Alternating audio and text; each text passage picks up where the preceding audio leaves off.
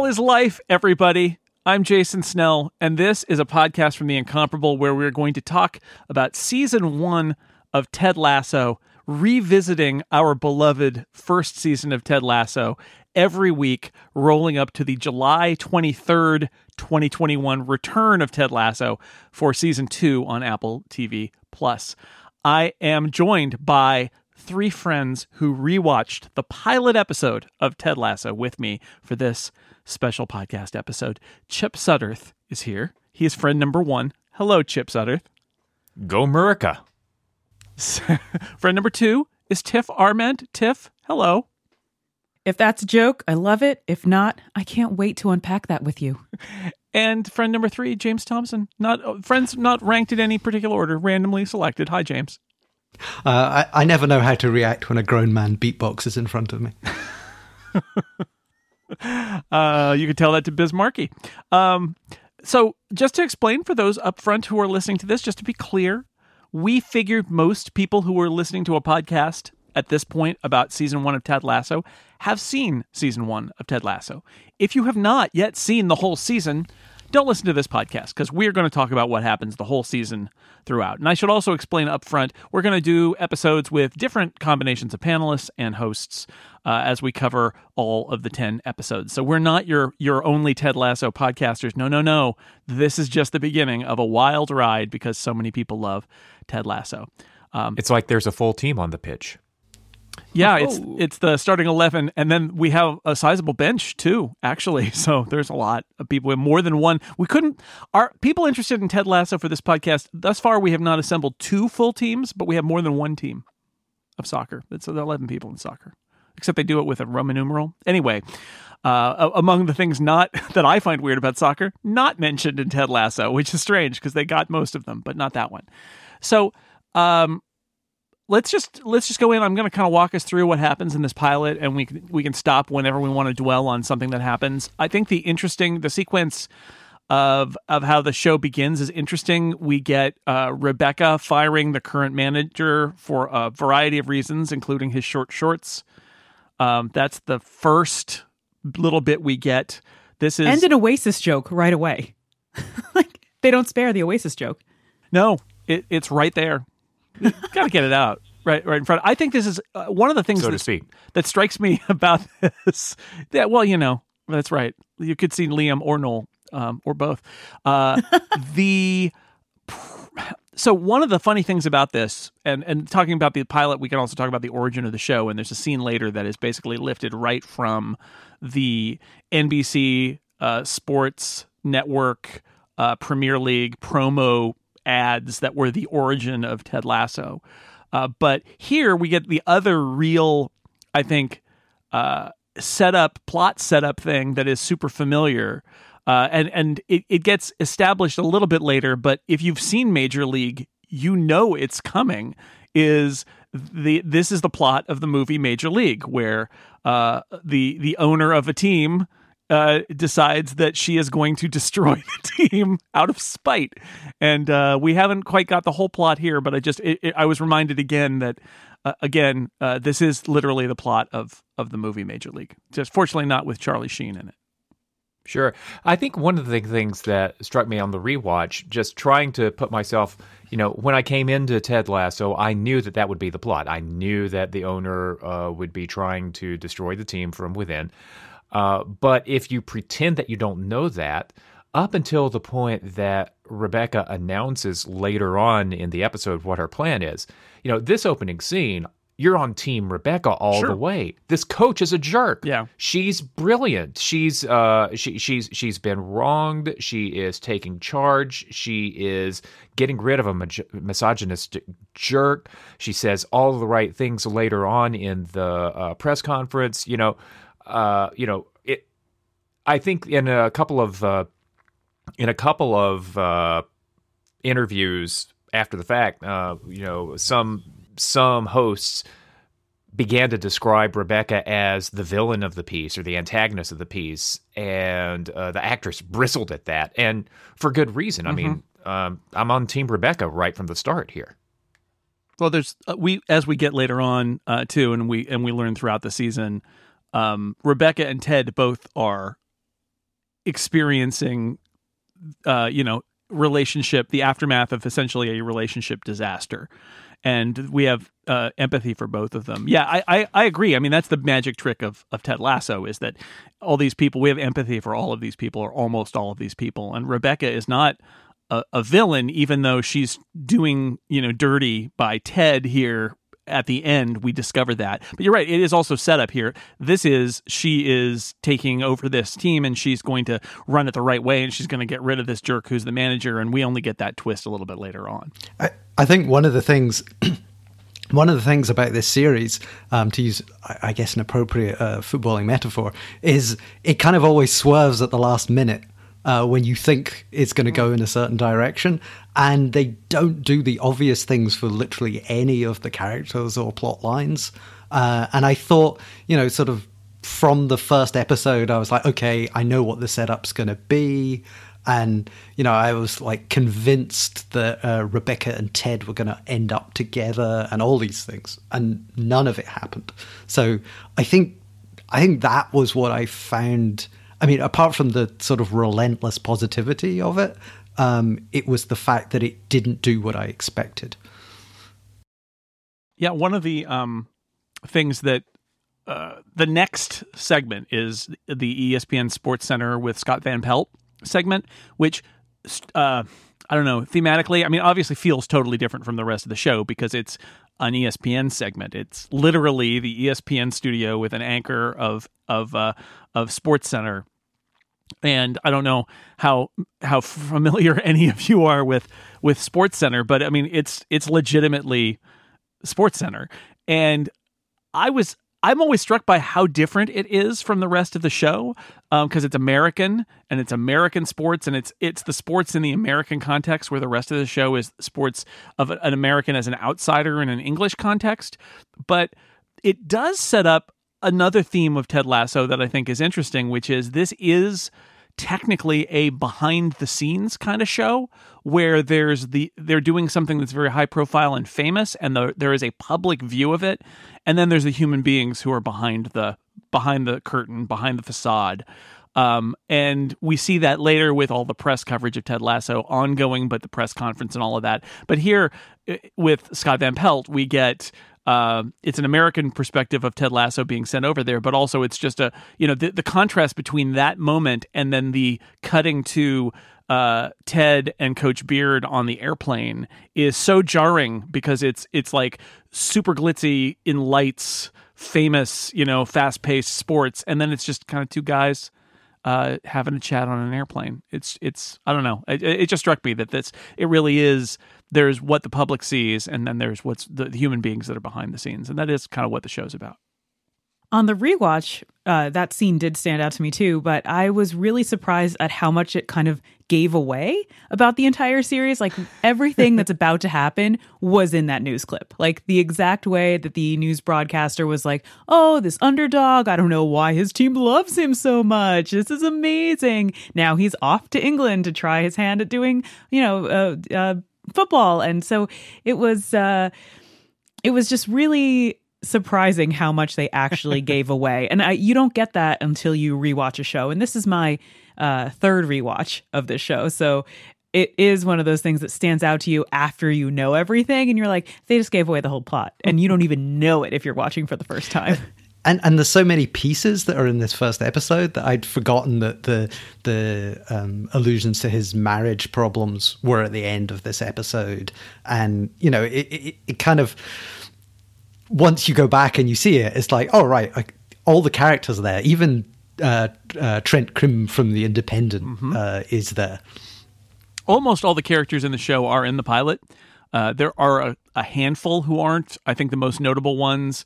Um, Dani Rojas obviously comes in later, and uh, Rupert is only seen in photos, um, and we don't meet Anthony Stewart Head for a little while. But almost everybody else who's important for the world of Ted Lasso gets their moment here to sort of set them on a direction. And yeah, having seen it a couple of times, you you notice what they're doing, right? And how they're putting these characters on the board and and and setting uh, a direction for them. I mean, for overall, I think for a pilot, this is a really hooking pilot. Uh, I mean, my favorite show ever, The Office, has a totally terrible pilot. Like, it's awful. It doesn't really hook you. It's kind of cringy. It it doesn't follow along with the rest of the show.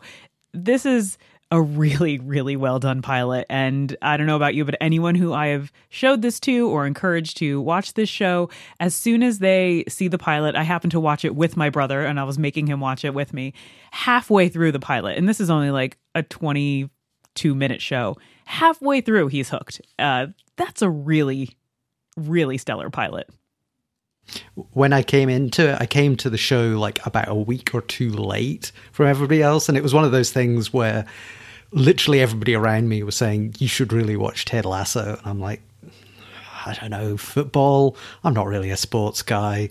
Um, and then yeah i watched the pilot and it's like okay i i think i got to watch the pilot and then watch the second episode back to back uh, but even just the pilot itself i was like okay I, I see where this is going or i see, at least i see why i'm gonna like this like That's even interesting. though sorry go ahead I came to I came to this a little differently. Um, I I didn't watch it until um, everything had come out, um, and and all of my friends had been telling me that it was so good, and I just didn't find the time until later. And I found the the pilot because I knew so much about you know this is all about positivity and um and and people being good to each other and things like that. So I need to see this. Uh, so when I encountered the pilot, it felt more like a slow burn to me. Like um, there's a lot of there's a lot of things being set up here for a ten episode series. Um, they're not front loading it with uh, lots of wacky hijinks. It's get to know the characters. So um, I didn't fall in love with it so much from the first pilot um, as just made some notes along the way of I think some of this stuff will um, um, will have resonance. I fell in love with the show later on. Um, I came at the I, I came at the pilot knowing that the show would be more than watch the ugly American have uh, uh, be a fish out of water kind of thing. But I think if I had just seen the pilot all by itself, I might have been afraid that it would go there. Yeah, I I hear you. Um, I think that the scene later with uh in the press conference, right? That is- that is I would say the broadest the show ever gets. It is taken from those NBC Premier League ads. It feels very much like I don't know, you know, like a Saturday Saturday Night Live sketch that gets turned into a movie, and they're like, "Well, we got to do the thing we do in the sketch." It's like, "Yeah, but this is a movie." It's like, "Yeah, but we got to do it. That's what they do in the sketch," and you end up in this kind of almost uncanny valley where it's like. I'm not sure this fits, but I know why you did it because it's it was sort of obligatory. And honestly, that's that that Ted Lasso meets the press scene. There are there are some rapid fire jokes in there that they're funny, but they're it, I'd say it's broader and there's more of it that I think the show would would normally do. But I think that it was just it was the genesis of the story, and so they kept it in. Um, but that's the part that I felt like doesn't really represent what the show is going to be. It's more like you're watching the elevator pitch for what the show is, or literally in this case, the commercial that spawned the idea for the show. But equally, the, the the joke about how many countries are in this country is from that original one as well, and that's one of my favorite lines in the whole thing. So That is good. Well, right, because the, the that's the setup, and then the four. like what? It's great. Um, I, I uh, as a note because we're talking about a pilot. Uh, TV pilots come in a lot of different shapes and sizes. Uh, traditionally, TV shows would get a pilot order, so they'd write a script, and then they'd get an order to shoot the pilot, and then the executives would watch the pilot, see if they liked it, give their notes, and then decide if they wanted to send it to series. And then they would remount the production months later and shoot the rest of the season. Apple TV Plus, I actually looked it up, a story from the wrap.com from 2018, um, was given a series order by uh, by Apple TV Plus. So uh, the Ted Lasso pilot script was written as a script to sell the show, but by the time they shot this, they were staging the shooting for all 11 episodes or all 10 episodes and um and they knew what they were doing. So I think that's why it's more, in many ways, more cohesive to the season than like some pilots are, like The Office, because they shot all 10. They didn't just go there, shoot one, and then hope that six months later they could come back and shoot the other nine for what it's worth. but that's also- one reason. Also, I'd say because Jason Sudeikis and Brendan Hunt had been basically doing these characters for years Yeah. beforehand, they had that down, um, so they could roll straight into it. Yep. Uh, so we meet Ted for real on the plane with Coach Beard. Uh, I, I know we're only two, like three scenes into it, but we're- we're we're covering a lot as we go, so it's fine. But uh, this is this is I think one of my favorite moments in terms of uh, setting a tone for who Ted Lasso is, uh, being smart and funny. Um, that there's that moment of you know why don't we if we if we're in each other's dreams why don't we mix it up a little bit and pretend we don't know each other? You got it stranger. Like you get the rapport between Ted and Coach Beard. It's it's funny and quirky but also I think smart. And you also get because he's reading the book about about uh, soccer uh, the idea that goes throughout which is Coach Beard is actually being asked, I think, to do more of the heavy lifting of knowing soccer, whereas Ted Lasso is the people person. And you can sort of read that into this first scene too. I mean, how do you not love Coach Beard? I mean, like, he's amazing. I love his quiet stoicism. I love the way the character is played, but yet he's like so kind. And the evolution of that character from looking at the pilot, I never thought that they were going to bring him that way. And I think that that's really fun. Um, so. So yeah, I mean, he's just a fantastic character. He's a great foil for Ted. a great foil and a great sideman. Yes, yeah, both. th- so so many so many points during this episode where he anticipates what uh, coach what what what coach is going to need, uh, what Ted's going to need. Um, you know, basically their left brain and right brain working together. I- I mean, you see that when the, when they do the office setup montage scene, Oh, I you know, love where that. they Love just that. where they just realize now we need to put the desks together, Mm-hmm. and they just both come at it at the same time, and yeah, Well, I like I, I mean, like that he any also place is that there's a constantly montage. he- that Coach Beard is the one because he's done the research in a way that Ted hasn't. And you know, the show could portray it as being Ted not caring, but he does care. It's just that Coach Beard is doing the research, like, and he's feeding it to Ted. So he's the one who explains, yes, about how many countries there are in this country. Uh, he's the one who explains that they're, you know, it's training and not practice, and and that it's they're they're uh, boots and not cleats and it, it's it's not out of bounds. It's into touch, which leads him to say, "No question is into touch," which I, I totally missed the first time I watched this. That he says at the press conference, you know, no, nothing nothing is going to be into touch, and then and then winks at Coach Beard, and then later gives him the the money and. And he's like, "What's that for?" It's like, "Oh, into touch, right?" Like it's just that the he's been feeding that stuff to them, and they have that rapport, and and uh, yep, it's it's great, and that they keep it they keep it up for the whole show too, which is delightful. Um, Ollie, the limo driver, appears at the airport to pick them up, a character that is obviously not that important and we'll never see again because he's just the limo driver, right? Right, right, and th- and and Ted never makes connections with the people he encounters along the way. He never remembers their names. He never uh, uh, treats people like human beings, and that's the, you know, that never happens in this show. And they they have Ollie give them a tour. That's the other funny thing is he doesn't just take them to the stadium or something. He has them give them a tour. We see them at Tower Bridge because this one's still up. Uh, they say we're not in Kansas anymore for the first time when they were not actually in Kansas. Um, but they get the uh, they have that whole thing and where he's and he's there with them. He's like he's obviously been their tour guide. They've they are they're not going to take the direct path to the stadium. They, these guys are are also having this kind of life experience. I love it. Um. Okay, so then we go to the stadium. Uh, there's a, a funny bit about how soccer was invented to create a sport where the boys wouldn't have to use their hands at all so that they would stop masturbating. How'd that work? Uh, they step on the grass, uh, which gives you a beautiful moment of like it's the same but different. Is that a metaphor? You got it. and but it's interrupted by uh, by a person who is Nate uh, shouting at them and running at them to get off the grass. Get off! Get off! And running at them from very far away, which it just makes it even funnier. On the grass itself. Yes, I mean, of course. it's not exactly. Uh, he's not exactly protecting. Um, Well, you know, well, he does he, because like he apologizes profusely and then says, "But we have to get off the grass."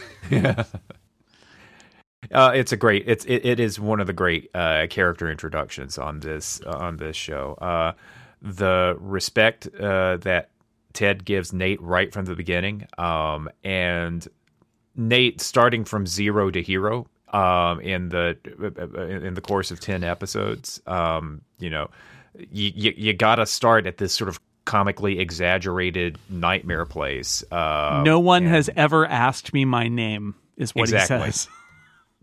Yeah, there there is so much in this show that um, is exaggerated. You know, of course, somebody would have asked Nate his name. You know, something. You know, this this show does subtle exaggeration very very well, all the way up to like the, you know, you're never going to see your spoilers for episode 10 everybody but you're never going to see soccer players line up in american football style it's Nate's haplessness is exaggerated. It's all exaggerated. It's all exaggerated for comedy, and yet it's done with just this deft touch that you can't help but you can't help but love uh, these exaggerated characters like Nate. One of the things I, I noticed is like Nick Mohammed, who plays Nate, and uh, Brett Goldstein, who plays Roy Kent, they're all writers. And I, I was kind of reminded of something like Blackadder, where you have all these people who are like good writers or good comedy writers in their own. Uh, in their own right, um, who presumably, as this show was being developed, you know, at least had feedback. I mean, uh, uh, Brett Goldstein was he went over to the writers' room uh, for the US to give some sort of authentic flavor to it. But you know, I I got to figure that you don't get somebody in who's a comedy writer uh, and just say, "And here are your lines," and you can't have any input whatever into the character. Um, we also get another bit here, which which recurs, which is Ted Lasso insists on making American references that are not gotten, and I like how the show really. He he not only says, "Oh, Nathan, your name's Nathan. I love your hot dogs," but but he's like, "You have no idea what I'm talking about." I'm like, "No, I don't." It's like, okay, uh, it's just let's put a point on it that, that this is not a joke for Americans. The joke is that that these references are completely lost on everybody around Ted Lasso. I like it. I, I I felt that the show felt like a British TV show, which is probably sort of, you know, a high praise and b what they were going for in a way. Um, but you know, being here and watching it, it feels like something that could have been developed and made here. Yeah, I I agree. Um, I bring up uh, Sex Education, the Netflix show, a lot because that's a show that is made in. I think it's maybe shot in Wales. It's but it's made in the UK. Uh, it, it is literally a British TV show, but it's styled after American high school sh- movies and TV shows. And and Hannah Waddingham Waddingham is in common between the two of them. And actually, the if friends of uh, of Ted Lasso who have not seen Sex Education, you should watch it. It is it has a lot of the same sort of humanity and empathy that Ted Lasso has. It's a remarkable show. But that's a British show that tries to be American and I think this is interesting because it is sort of another weird hybrid where it did start out American creators, American producers, but it they shot it in the UK and it doesn't I, I agree as somebody who's an American who has watched a lot of British TV, it doesn't feel fake in the way that like the UK episode of some American TV show would feel. It feels authentic to me too. Yeah, I like that. I like the bridging of the two cultures. Like, I think that that's it's the same, but it's not the same, as we all know, and that's part of the jokes in the beginning, um, which I personally find a little bit okay. Not from Ted Lasso. I don't find it boring from Ted Lasso, but in general, like the oh, you say boot, I don't say boot. Like I don't know, but uh, I like that the way that they did it, where it wasn't all that the entire series. It wasn't just like, you know, Ted being the fish out of water American. It was more about everyone learning from each other in like a cool, positive way. And I think that that's what kind of helped bridge the gap and like close it up a little bit better uh, between the two sides there. Um, just I talking of Hannah Wadding, Waddingham, uh, I was surprised to see her turn up in an episode of Coupling, uh, which certainly Jason and I are Wow, both. yeah. uh, I love like- that show. she she played a lap dancing school friend of Jeff's. Ah, that see now that's that's a, a British sitcom trying hard to be an American sitcom. Yes, and I that's love why I I, love coupling, but that's it. literally like, well, what if we did Friends on the BBC? It would be coupling. that's what it is. I mean, they had a couch in a in a pub and everything. Oh so- yeah, oh yeah, and six main characters. Yeah, absolutely. This is not the coupling podcast. We, We'll we get should do that too. We though. should. Ooh, I love that show so much. as long as I don't have to watch the last season. Um, the Oh yeah. the uh yeah this is this is uh one of the things about it is the is the mixing of cultures i think that there's probably meaning there of the idea that we all have things to learn from each other i will say that uh i know enough about british uh words to say that that it makes me mad that joke about you get the boot by putting your boots in the boot because i don't think british people say you get the boot they say you get the sack and then you lose the boot pun because it's you're sacked. You're not fired. In fact, she says you're fired at the top of this episode. And I thought, well, wouldn't she say you're sacked?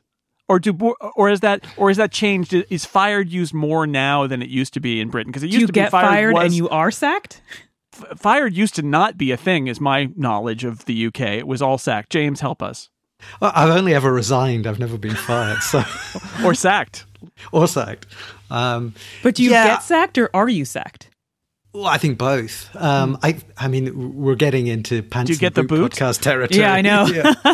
Just get Glenn on to explain it all. Um, uh, yeah, I, I mean, I think I think fired is probably growing in uh, usage, uh, but it's that's the thing. You know, you grow up watching American TV as I did, and you start to lose like. Right. where did this come from? We ru- we Yeah. ruin everything. we? You, you do, you do. All right, uh, let's. Ted meets Rebecca. This is the. This is. There's actually a really good uh, physical comedy bit here, which is Nate. Nate says, "Oh yes, I'll introduce you," and then he can't speak, and he literally does the, and then he runs away, and that's very broad, but kind of funny. And Ted and Coach Beard pop their heads in. But in the background, the thing that kills me every time is that then he realizes Nate realizes he's made a mistake, and he comes back, and so he comes back up the stairs. But then he realizes that she's already seen the coaches, and then he runs back down the stairs. So it's like he can't even decide to run away. That's that's our Nate. Um, and then and then we meet Rebecca, who is uh, hiring. Uh, hiring Ted, we get the we get that joke that was at the top of, of the show here. uh, Miss Welton's my father. Uh, well, I would love to unpack that with you later if it's not a joke. Uh, and Higgins, the current uh, director of communication or something, to which he says current, which she actually promotes him later. But it's a that's a fun moment. And and then they have the whole uh, we get our first Rebecca and Ted scene. He doesn't like tea. It's horrible. It's hot brown water. I was right. We get a, a also in this scene uh, a suggestion about the supernatural, which will come back later with the haunted uh, medical room, which is it was a makeshift hospital in the war. And there could be ghosts. Do you believe in ghosts, Ted? Well, I think they need to believe in themselves. I love how they start off when these two characters meet, the initial feeling of respect. And I feel like that there is none of that um like surprise like oh a girl boss or you know like anything like that. It's just two people and one is the boss and one is the new hire. Like it's just so chill and i i really appreciate that they didn't make it like a big deal that Rebecca is now like owning this um you know football club. And it comes up later on. There's another episode where she's like there's basically two women. But here in this scene it doesn't seem like it's a weird thing at all. Ted never makes it a weird thing. And I really I love that about his character and about the writing of the show. Agree. The mutual respect is genuine on Ted's part. Um, it's not genuine on her part, but by the time this thing comes around to the end of the series, you know, it is fully genuine. Um, and I, I kind of I, I agree with you. I like the way that it's just sort of set up and played that way right from the beginning. It, it sets the right tone, even if it gets undermined at the end of this episode. Uh, we get there in the end. Uh, that brings us to the press conference, which I mentioned before is sort of lifted from the ad uh, that was the origin of this, or the series of ads. Uh, it's the surprise press conference, which and and we have taken it to be that he has jet lagged and didn't sleep on the plane and thought they would he would be ready for the press tomorrow, but he's going to meet them now. She throws him to the lions. uh, which makes sense given what we hear her say later that she's sort of set him up this way. Um, this gives you the the sense of just how tough Ted's task is because we cut to the players watching, the fans watching, and of course the press are there and they've got all their microphones and recorders and they're asking him questions and we get the comedy sketch bits he doesn't understand about uh, win, lose, or, or, or tie. Right, you all do ties here, all of that kind of stuff, and halves instead of quarters, and all of those kind of bits. Um, no topic will be into touch, he says, and winks at Coach Beard. Uh, we get a question from Trent Crimm from the Independent, who he compliments his glasses, which is nice. Um, and uh, you got a question in there after he lists the premise. He's literally listing the premise of the show, right? And he says, "Is this a an effing joke?" Uh, Ted gets flustered. He spits bubbles all over everybody because it's bubbly water in the little water bottle, and uh, and then and then Rebecca intervenes to defend him seemingly. And I thought, as somebody who is an observer of sports in general, uh, the moment where she says, uh, "At least Ted Lasso has a trophy from this millennium. Uh, this Richmond Football Club has." Had a uh, a long era of profound mediocrity, am I wrong? she says, and nobody can argue with her that this t- club has just been kind of like kicking around on the bottom part of the Premier League all this time, and that she's casting herself as and, and Ted as somebody who's actually had success, which she doesn't really believe, but she turns out she's not wrong. And I also like the way that she basically walks into that room and sort of commands mm. a room of like 20 plus press it's like, people. It's like the teacher finally showed up, right? It's like, yeah. settle down, everyone. Rebecca's here now. I also also love just seeing a really tall woman on TV. I'm like, yes, so good. yeah, and she's in front of the table, so she she's like towering over them, and all the, the little press people are are there. Um, okay, uh, what is next is the is the turn. So this is the scene that we mentioned earlier, uh, where Higgins basically says we've learned very quickly that Higgins is kind of a a hapless uh, guy, and there's and, and we we will get much more detail about Higgins as we go. But here, uh, he's like, oh, that's that's uh, Ted seems really nice, and she says, hmm, he's an absolute wanker. I hope he fails miserably. He's going to help me burn this place to the ground just to torture my ex husband. Uh, we get the uh, interesting use of a cricket bat as a GIF, although some people say GIF. I appreciate that joke very much. As somebody who says GIF, I appreciate the representation there. Thank you, Higgins. As a person who makes a living as a basically a corporate communicator, uh, I have a lot of empathy for Higgins. Uh, you, your role in you, you're you're quickly you quickly learn that your job is to sort of subordinate yourself to the organization.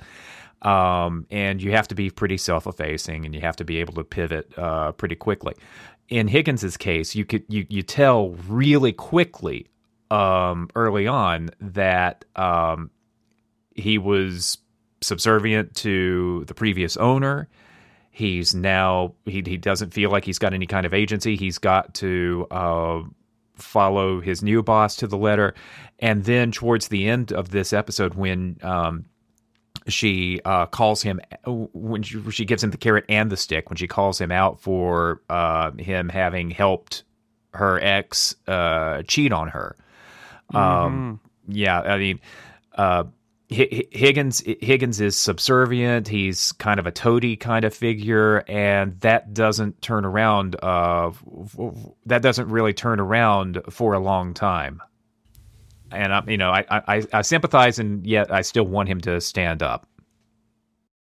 When I think about it, all the characters that we meet in this pilot, all of them have a, like a moment of change within the first season of this show.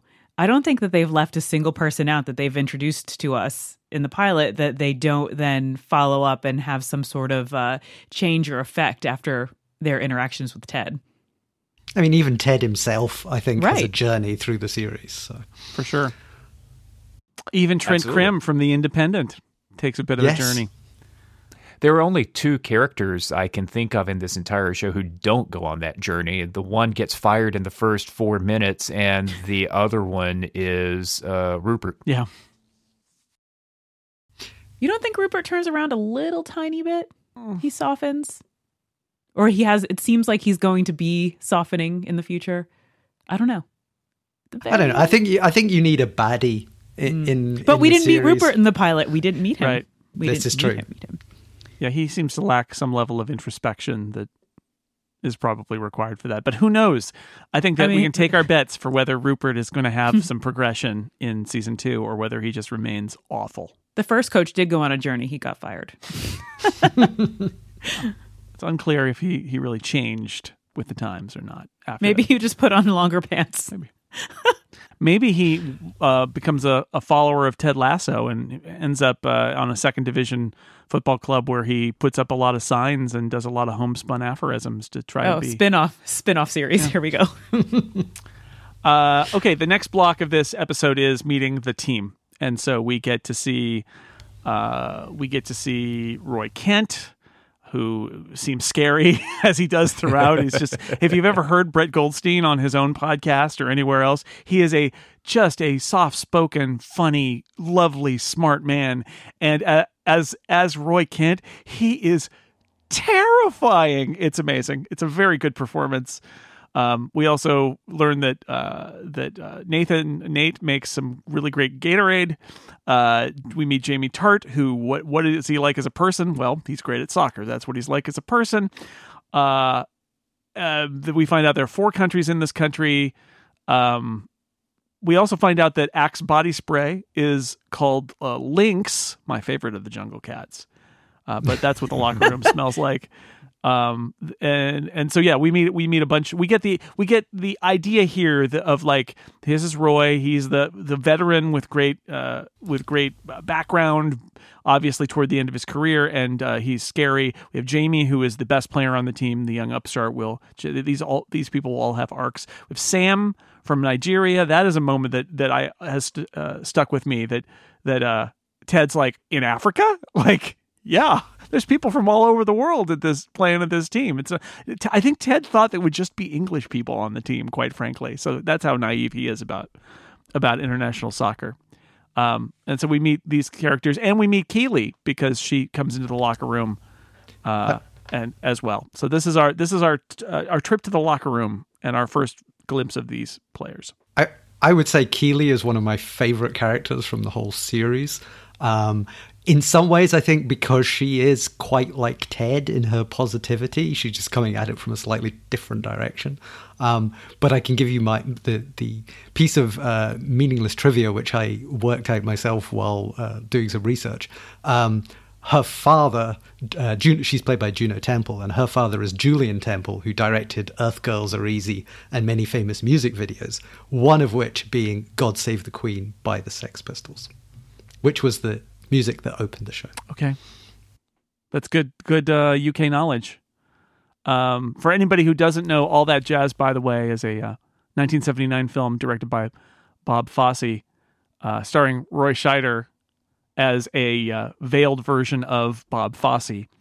And uh, I say this because that joke makes me laugh every time. Which is last time I saw Eyes That Cold, they were going head to head with Roy Scheider. Jaws, all that jazz. Which is, I guess, yeah. So Jessica Lange, maybe I don't know. I haven't seen that movie in a long time, but uh, I love obscure movie references, and it shows those guys are playing on another level. Keeley is a type. That's the I, on the incomparable episode about about Ted Lasso. I said this, but one of the things I love about the, this show, and like I said about Sex Education, is you take characters on a sitcom. You basically they can be types. They can be uh, oh, this is going to be a soccer player. He's going to behave like this. This is a coach. He's going to behave like this. This is the the owner. She's going to behave like this. And Keeley, more than any of them, she is a type. She is the wag, wives and girlfriends of soccer players. It's a thing.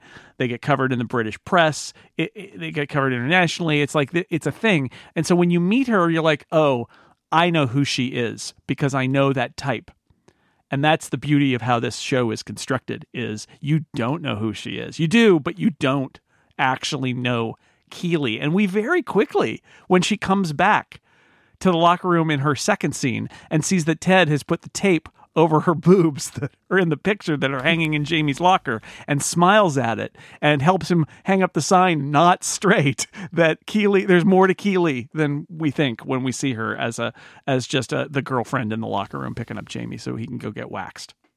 Sure. The way she comes in uh, in the in her first scene, um, she sort of interrupts the getting to know the players Mm-hmm. scene, almost like you know Arthur Fonzarelli coming in. You know, uh, the you know the, the, the the camera just sort of swings toward her, and uh, she really does uh, take all of the attention uh, for a while there.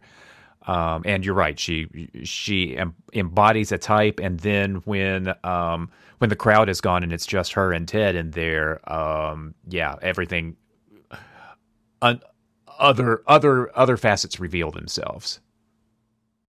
Yeah, I love that they let her have a second scene. I think that if they didn't let her like come back and reveal parts of herself again wonderfully in the pilot, uh, you know, we would have gone longer without unearthing the the interesting parts of Keeley and like so I love that they do have her come back and show that side of her so early on and it's it's it means that it's important, right? They used this short amount of time to do that. Like she comes she comes back multiple times like the second time and it's it's really uh I love that they established that really early on, and, and it becomes like you know there are two strong female characters uh, right away in kind of like this very male dominated uh, cast.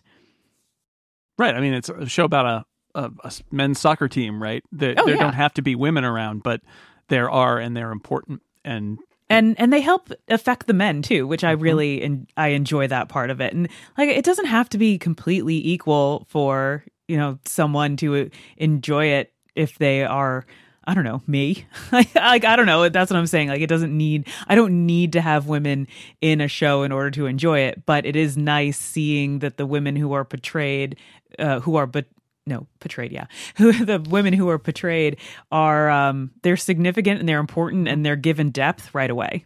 I mean, I would also say I probably couldn't name more than half of the team, or if that really.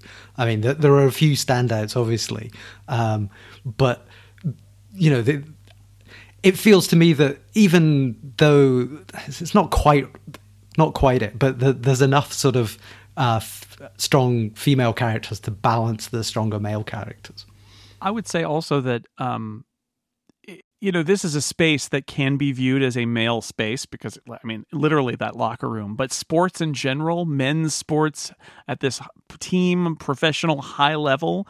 And I think, you know, for a show that is about, um, masculinity and uh, different views of masculinity and non-toxic masculinity and learning to be uh, you know a, a different kind of person i think you know it's so easy for sports to pretend that the locker room and everything is just a male space.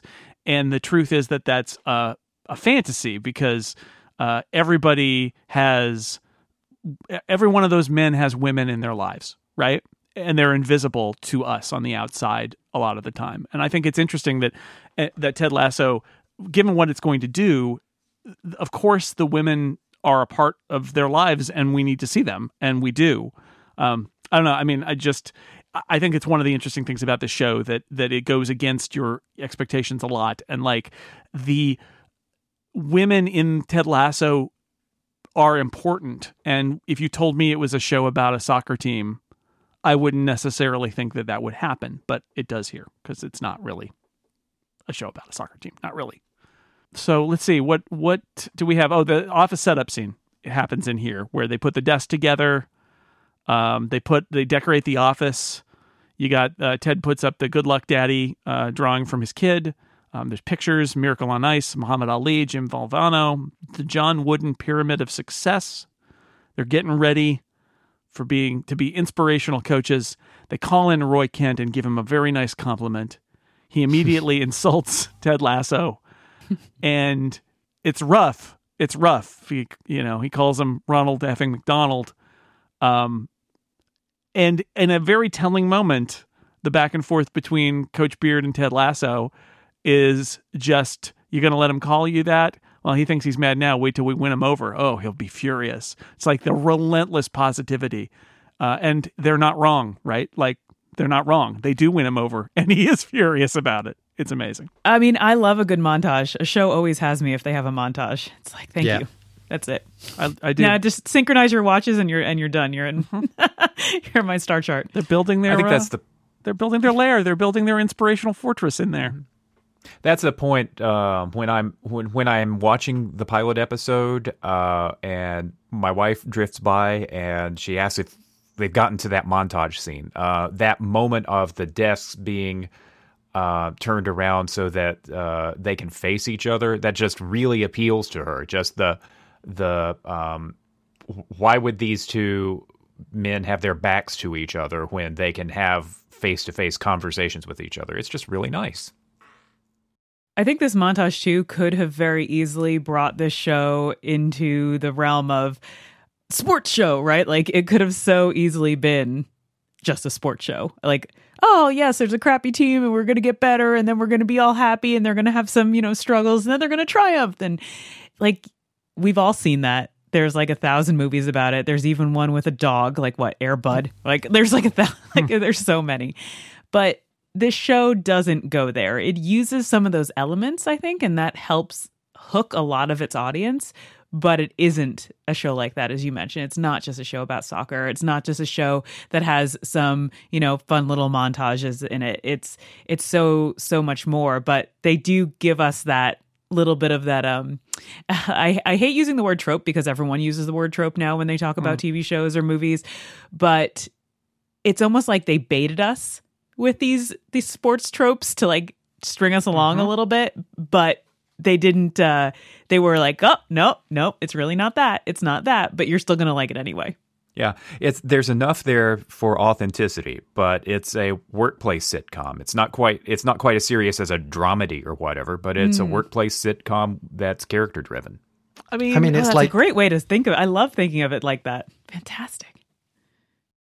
I mean, I watch things like Sports Night and I have no interest in sport, um, but it wasn't for the sport. And it kind of the same with this. You know, it's like that's what brings you in. Like maybe you have an interest in in one or other of, of the ends of the the, the planet, um, but it's you know the, I think some of the best stuff in this occurs towards the end of, of the series, and there's the you know, as we were talking about toxic masculinity, and there's like when Ted has a panic attack, and all those kind of moments are the things that stick with me from this show. I, am going to be the dissenting voice here and say, uh, sports movies, uh, they are drama, and the reason is not it's not because of the sports, right? It's because the shape of a sports story is a fundamental dramatic structure. I think a sports story is just an echo of other kinds of stories and it provides that kind of structure. It just makes it maybe a little tidier because it's putting it in a sports context and and it has uh, things that people will recognize from that recognizable sport. You get a winner you get a loser. It's very dramatic. It's sort of a, a or a tie. a drama. Uh, yeah. yeah. thank you. Uh, anyway for all four quarters uh, we're gonna nothing is is into touch. Uh, and so I would say I think Ted Lasso is a sports movie, or at least it plays the notes of a sports movie. It knows that it's doing that, but the difference is over 10 episodes, they can make it's a, it's a bunch of other things too but if you look at the story arc of, of what's happening with richmond and with the coach coming in and the, the players kind of uh, around him. That's what a sports movie is. A great sports movie is like that. It is.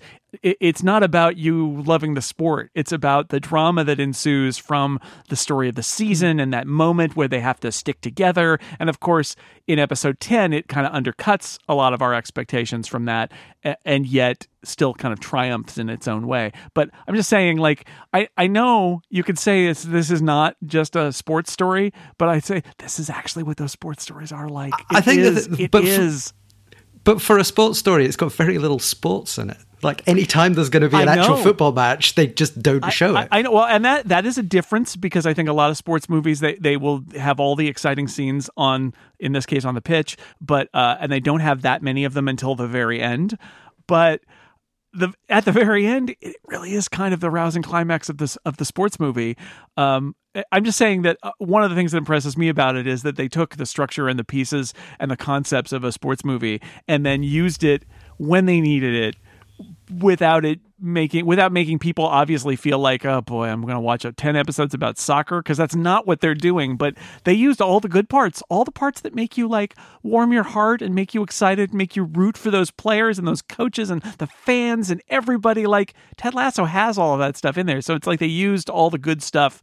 Maybe this gets back to talking about toxic masculinity and not and all of that but like they used all the good stuff about sports i think sports I think it's because I'm coming to it from somebody who actively dislikes sports. Yeah, I, So- I, I guess I'm just saying that as somebody who's seen a lot of sports movies over the years and watched a lot of sports, it's not not in there. Like they are playing that song, but I think they're playing that song in a way that is welcoming to all sorts of people who don't care about soccer and are not going to sit down and watch a Premier League match, right? I, I think they're they're they're mining it for the drama and the human drama that makes a good sports movie, right? Because a bad sports movie is just about the sports, I would think, which is, or it's that movie where they play soccer in the uh, in the Nazi uh, prison camp and it's a tie.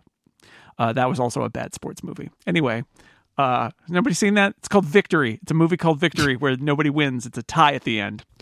I have probably seen it because every single war film Sylvester has been Stallone on is in it. Spoilers. It's, it's not good. It's not good. Spoilers: the Nazis lose. Um, but they, not the but not the soccer match. That's a draw, because of course it is. Um, Nate, Nate has a small car. Um, you know that Simpsons bit where it's like, "This is the only car that I could afford." A very large man in a very small car. Well, Nate's not a very large man, but he has a very small car. And as we're having like a conversation between Higgins and Rebecca and Ted in the foreground, um, I, I delight in rewatches of noticing them doing lots of diagonal moving of objects in Nate's car in order to fit Coach Beard completely covered by luggage in the back seat of Nate's car so that they can drive away uh, because they didn't order a car for him because Rebecca, uh, I guess, is letting some of her her uh, meanness toward Ted out here. And she has a very large car. I uh, the invisible steering wheel thing that always kills me because I, I frequently am watching British TV shows and I see somebody go on the wrong side of the car and I'm like, no, wait, who, are you dri- are you not driving? Oh, right, it's on the other side. So Ted Lasso gets to have that little uh, look. I'm honking the horn. Woo-hoo! It's really neat. He's yeah. hmm Simple pleasures. This is where we get that moment, by the way, that where where she points out that she gives Higgins a promotion and then points out that uh, she doesn't really forgive him uh, for things because he was working for Rupert all that time and he would sneak the Rupert's women in and out, and so you know they have a their relationship is also uh, uh, frosty in that level. Like he he's not he was complicit in the past regime and is not to, you know, we we can't just say oh the oh Higgins he's just a funny bumbling uh, friendly guy. It's like no he also was work was a, an active participant in Rupert's betrayal of Rebecca. And is going to be an active participant in this betrayal as well. So he's really a betraying kind of a guy. Yeah, yeah, because he's weak and he's he's gonna take the the money, right? It's really Well, everybody needs to have a journey in this show. Yes, yes. And it is just the pilot. So Ted gets home. He hasn't been to his home yet. He has an apartment. This is you, coach, says Coach Beard. Uh, obviously, it's you know a, a rented uh, a rented flat with that's furnished and all that. There's even a little welcome sign there. Welcome, Coach Tim Lasso. I didn't notice that. It says Tim. Yeah, I almost wanted to say welcome, Coach Tim Apple, but you know, yeah, yeah. It gets his name wrong. It's amid all the other. He's got a welcome thing, but it's welcome, Coach Tim Lasso. Um, and this is where we get that real heart strings moment uh, where he checks the time, he counts back, takes a shower and all that, and then counts back so that he can talk to his kid back in America. Um, and we get that. How was school today? Oh, I forgot. Maybe because maybe it's a weekend. I don't know. Um, uh, or he's got something to do. But anyway, he says, "Is your mom there?" And and then we get that moment where she's like, "Well, you you and the little guy should come o- on over here." Oh, what did I say? No, that's what I'm doing. I'm giving you that space. And then and then he says, "Hey, Michelle, I love you." No, you don't have to.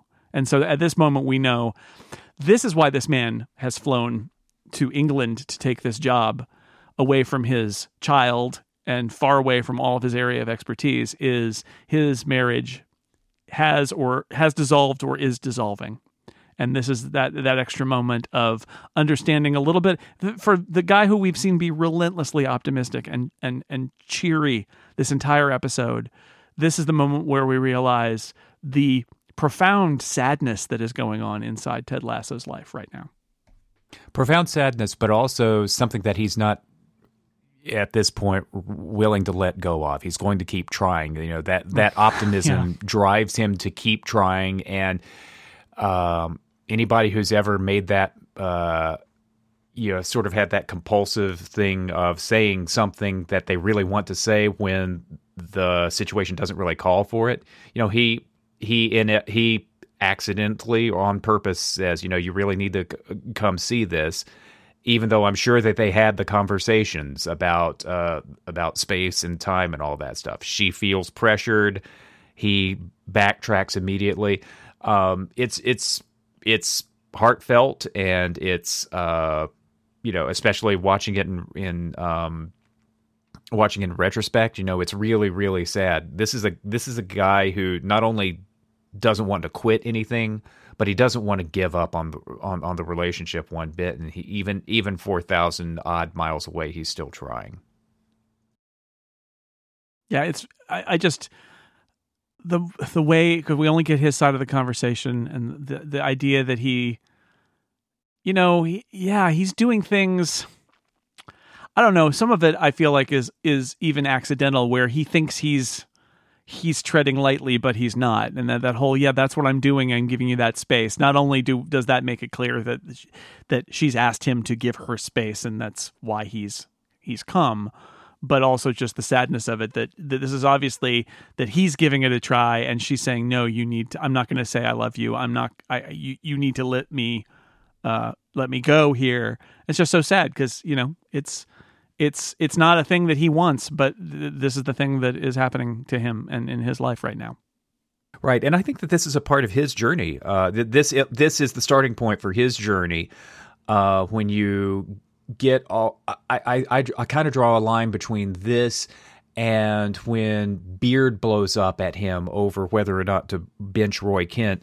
Um, Ted's got this sense of what he needs to do to be a good guy um, and to be positive and to be encouraging and just these these principles that he wants to follow and every once in a while he has to be reminded that um, you know he's not giving up he's letting go he's got it's not about him it's about the team the entire team you know um, i think that uh, this is the starting point for his journey there it also does a clever thing for a pilot in that it, it kind of piques our like voyeur interest like interest because I mean, we have this guy who's been relentlessly positive. He seems like he came off of like this amazing win. We see from the news reel that we saw in the beginning. in the locker room, yeah.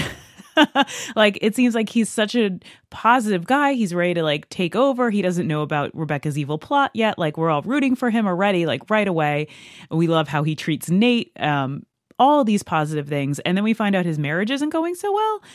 And I think a lot of us are watching and being like, what is happening there? Like, why isn't his marriage mm. going well? Like, whose fault is it? What happened? Like, I think that there's a lot of curiosity peaked in that relationship. And it's not just like, oh, wow, Ted, this super positive guy, also has problems, but like, why does he have problems? What's happening? Like, I think that that really spurs on a um, what what are they going to bring up about mm. this? Is there so much more of a subplot? You know, like how is this happening? And it ends up becoming something that um, that Ted and Rebecca end up revealing to each other and sharing. And I think that that's kind of the main reason for it in the long run.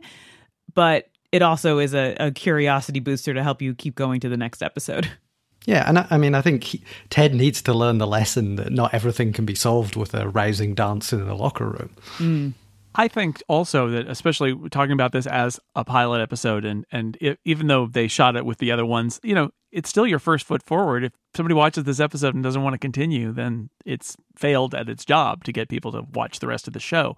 I think you got to show some range in Ted Lasso, right? Like if he's just like is this guy Mr. Rogers? Is this guy relentlessly optimistic and that's going to be the whole thing is that he's never like that's a, a much less realistic character to say, well, no, this guy's just always sunny. Like because there are always hard things, there are bad things that happen to people. what happens to Ted Lasso when something bad happens to him? And so in this last scene you see, oh, something bad did and is happening to him and this explains why he's got a kid back in America, but he chose to come to England. It explains all that. Having Ted Lasso in this episode show that range. I mean, it, it's that moment where in a different a very different show this would be the moment where where the show would show that uh, oh well but you know ted lasso's really not just who you think he is he's got anger or he's got something. And the answer is no he, he's got sadness is what he has.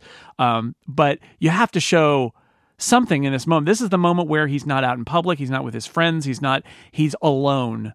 And the mask drops. And what we see behind the mask is that he is a sad man who is separated from his child and from his wife not really of his own volition. Um, and for all of his positivity and everything else he's got this kind of uh, in the background, you know, it, it, makes his positivity up to now seem that much more impressive given what he's dealing with. And I, it's just, it, I think it's so important to the success of the show to give us this moment at the end of the pilot to realize that there's more going on behind that, you know, visor, that plastic visor that Ted Lasso is wearing. I also love too that they chose for it to be a marriage problem, where I think a lot of shows now, when they're airing, they seem to try and hook an audience based on like shock value of things and i just i enjoy that this show in the pilot didn't really do that they didn't uh they didn't I don't want to say debase, but that's kind of what I'm thinking. Like they didn't just go for that like shock value thing. They kind of kept it again, I don't want to say light, but they kept it in a realm that is understandable to a lot of people. And they kept it in a way that, like, you know, it's going to be a comedy, but there's going to be dramatic elements here. And it's all pretty universal. But the, the overall positivity, I'm, I guess I'm just astounded by how this show was so magically able to maintain, like, this, like, positive, really heartwarming edge without becoming like sappy and mm. gross. Mm they right.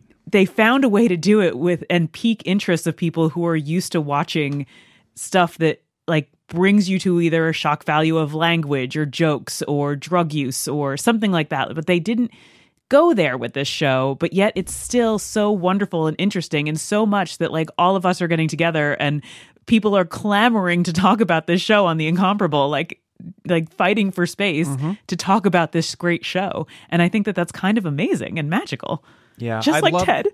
yeah, and and I I love that the positivity of this show isn't about just attitude, but it's about action. It's about mm. behavior and how people treat each other. Um, it's not about the power of positive thinking, but it's about the things that Ted and other characters in this show do to promote like mutual accountability, the conversations that uh, Keeley and Rebecca have about accountability, uh, and Keeley and um, Jamie later on. Um, it's not about just it's not just about believing, but it's about doing, and I think that that makes it less treacly and more engaging, and honestly more inspiring. I love the way you put things, Chip. Aw, thanks, Tiff. Yeah, this is um even when we learn about the relationship later, it's not a TV show dramatic thing about Ted and his his wife and the breakup of their marriage. It's really not she's not happy. Like I mean that's it, right? There's no drama in a TV heightened kind of way. It's just a reality. It's just a real thing that happens. It's like it's not working and she's unhappy and that's it. Like I, I find that also refreshing that it's not, uh, uh, you know, a soap opera kind of thing. It's just a, yeah, a thing that happens to people. It's just they didn't throw in like the other woman from his side or something like that, and and it kind of the show seemed like it was going to go there in terms of like when Ted and Keeley were interacting, and there was the paparazzi thing, and I thought that there was you know they were just going to take that direction with things, uh, and they avoided all of that. No, I mean they actually uh, you, they leave it to you to infer what happened uh, in their relationship. You could infer that maybe his just relentless positivity is just something that just drained her or something like that. But all you need to know is it's not working, and they're and they're kind about it in in, in portraying it. All right, we've reached the end of the Ted Lasso pilot. Any final thoughts before we wrap this episode up? Other than that, I'm going to have to now rewatch the entire season, but uh, that's not Oh, exactly no. a, a terrible How thing terrible. To, to do. It's Biz Markie over the end credits, by the way. It's just paying off that joke about uh, when a grown man beatboxes in front of you. Never run into Biz Markie. Well, he's he's beatboxing at the end of this episode. Uh, next episode, biscuits. That's right. You know what happens in that one uh, because you've watched the whole show before, right? Like we told you to. Yeah. Okay. I'm already salivating. Thanks Uh, for that's right. saying Biscuits that word. with the boss. Uh, that'll be next time with another uh, panel of people to walk you through that one. Uh, but let me thank this inaugural pilot panel for this pilot episode of this new podcast series. Chip Sudderth, thank you for being here. If you're comfortable when you're doing a podcast, you're probably doing it wrong. Tiff Arment, thank you. Uh, thank you. And I also want to thank Ted Lasso for making mustaches sexy again. And James Thomson, thank you. Uh, can I get an Aussie? Thanks, everybody, for listening. And uh, we'll be back with more Ted Lasso next week.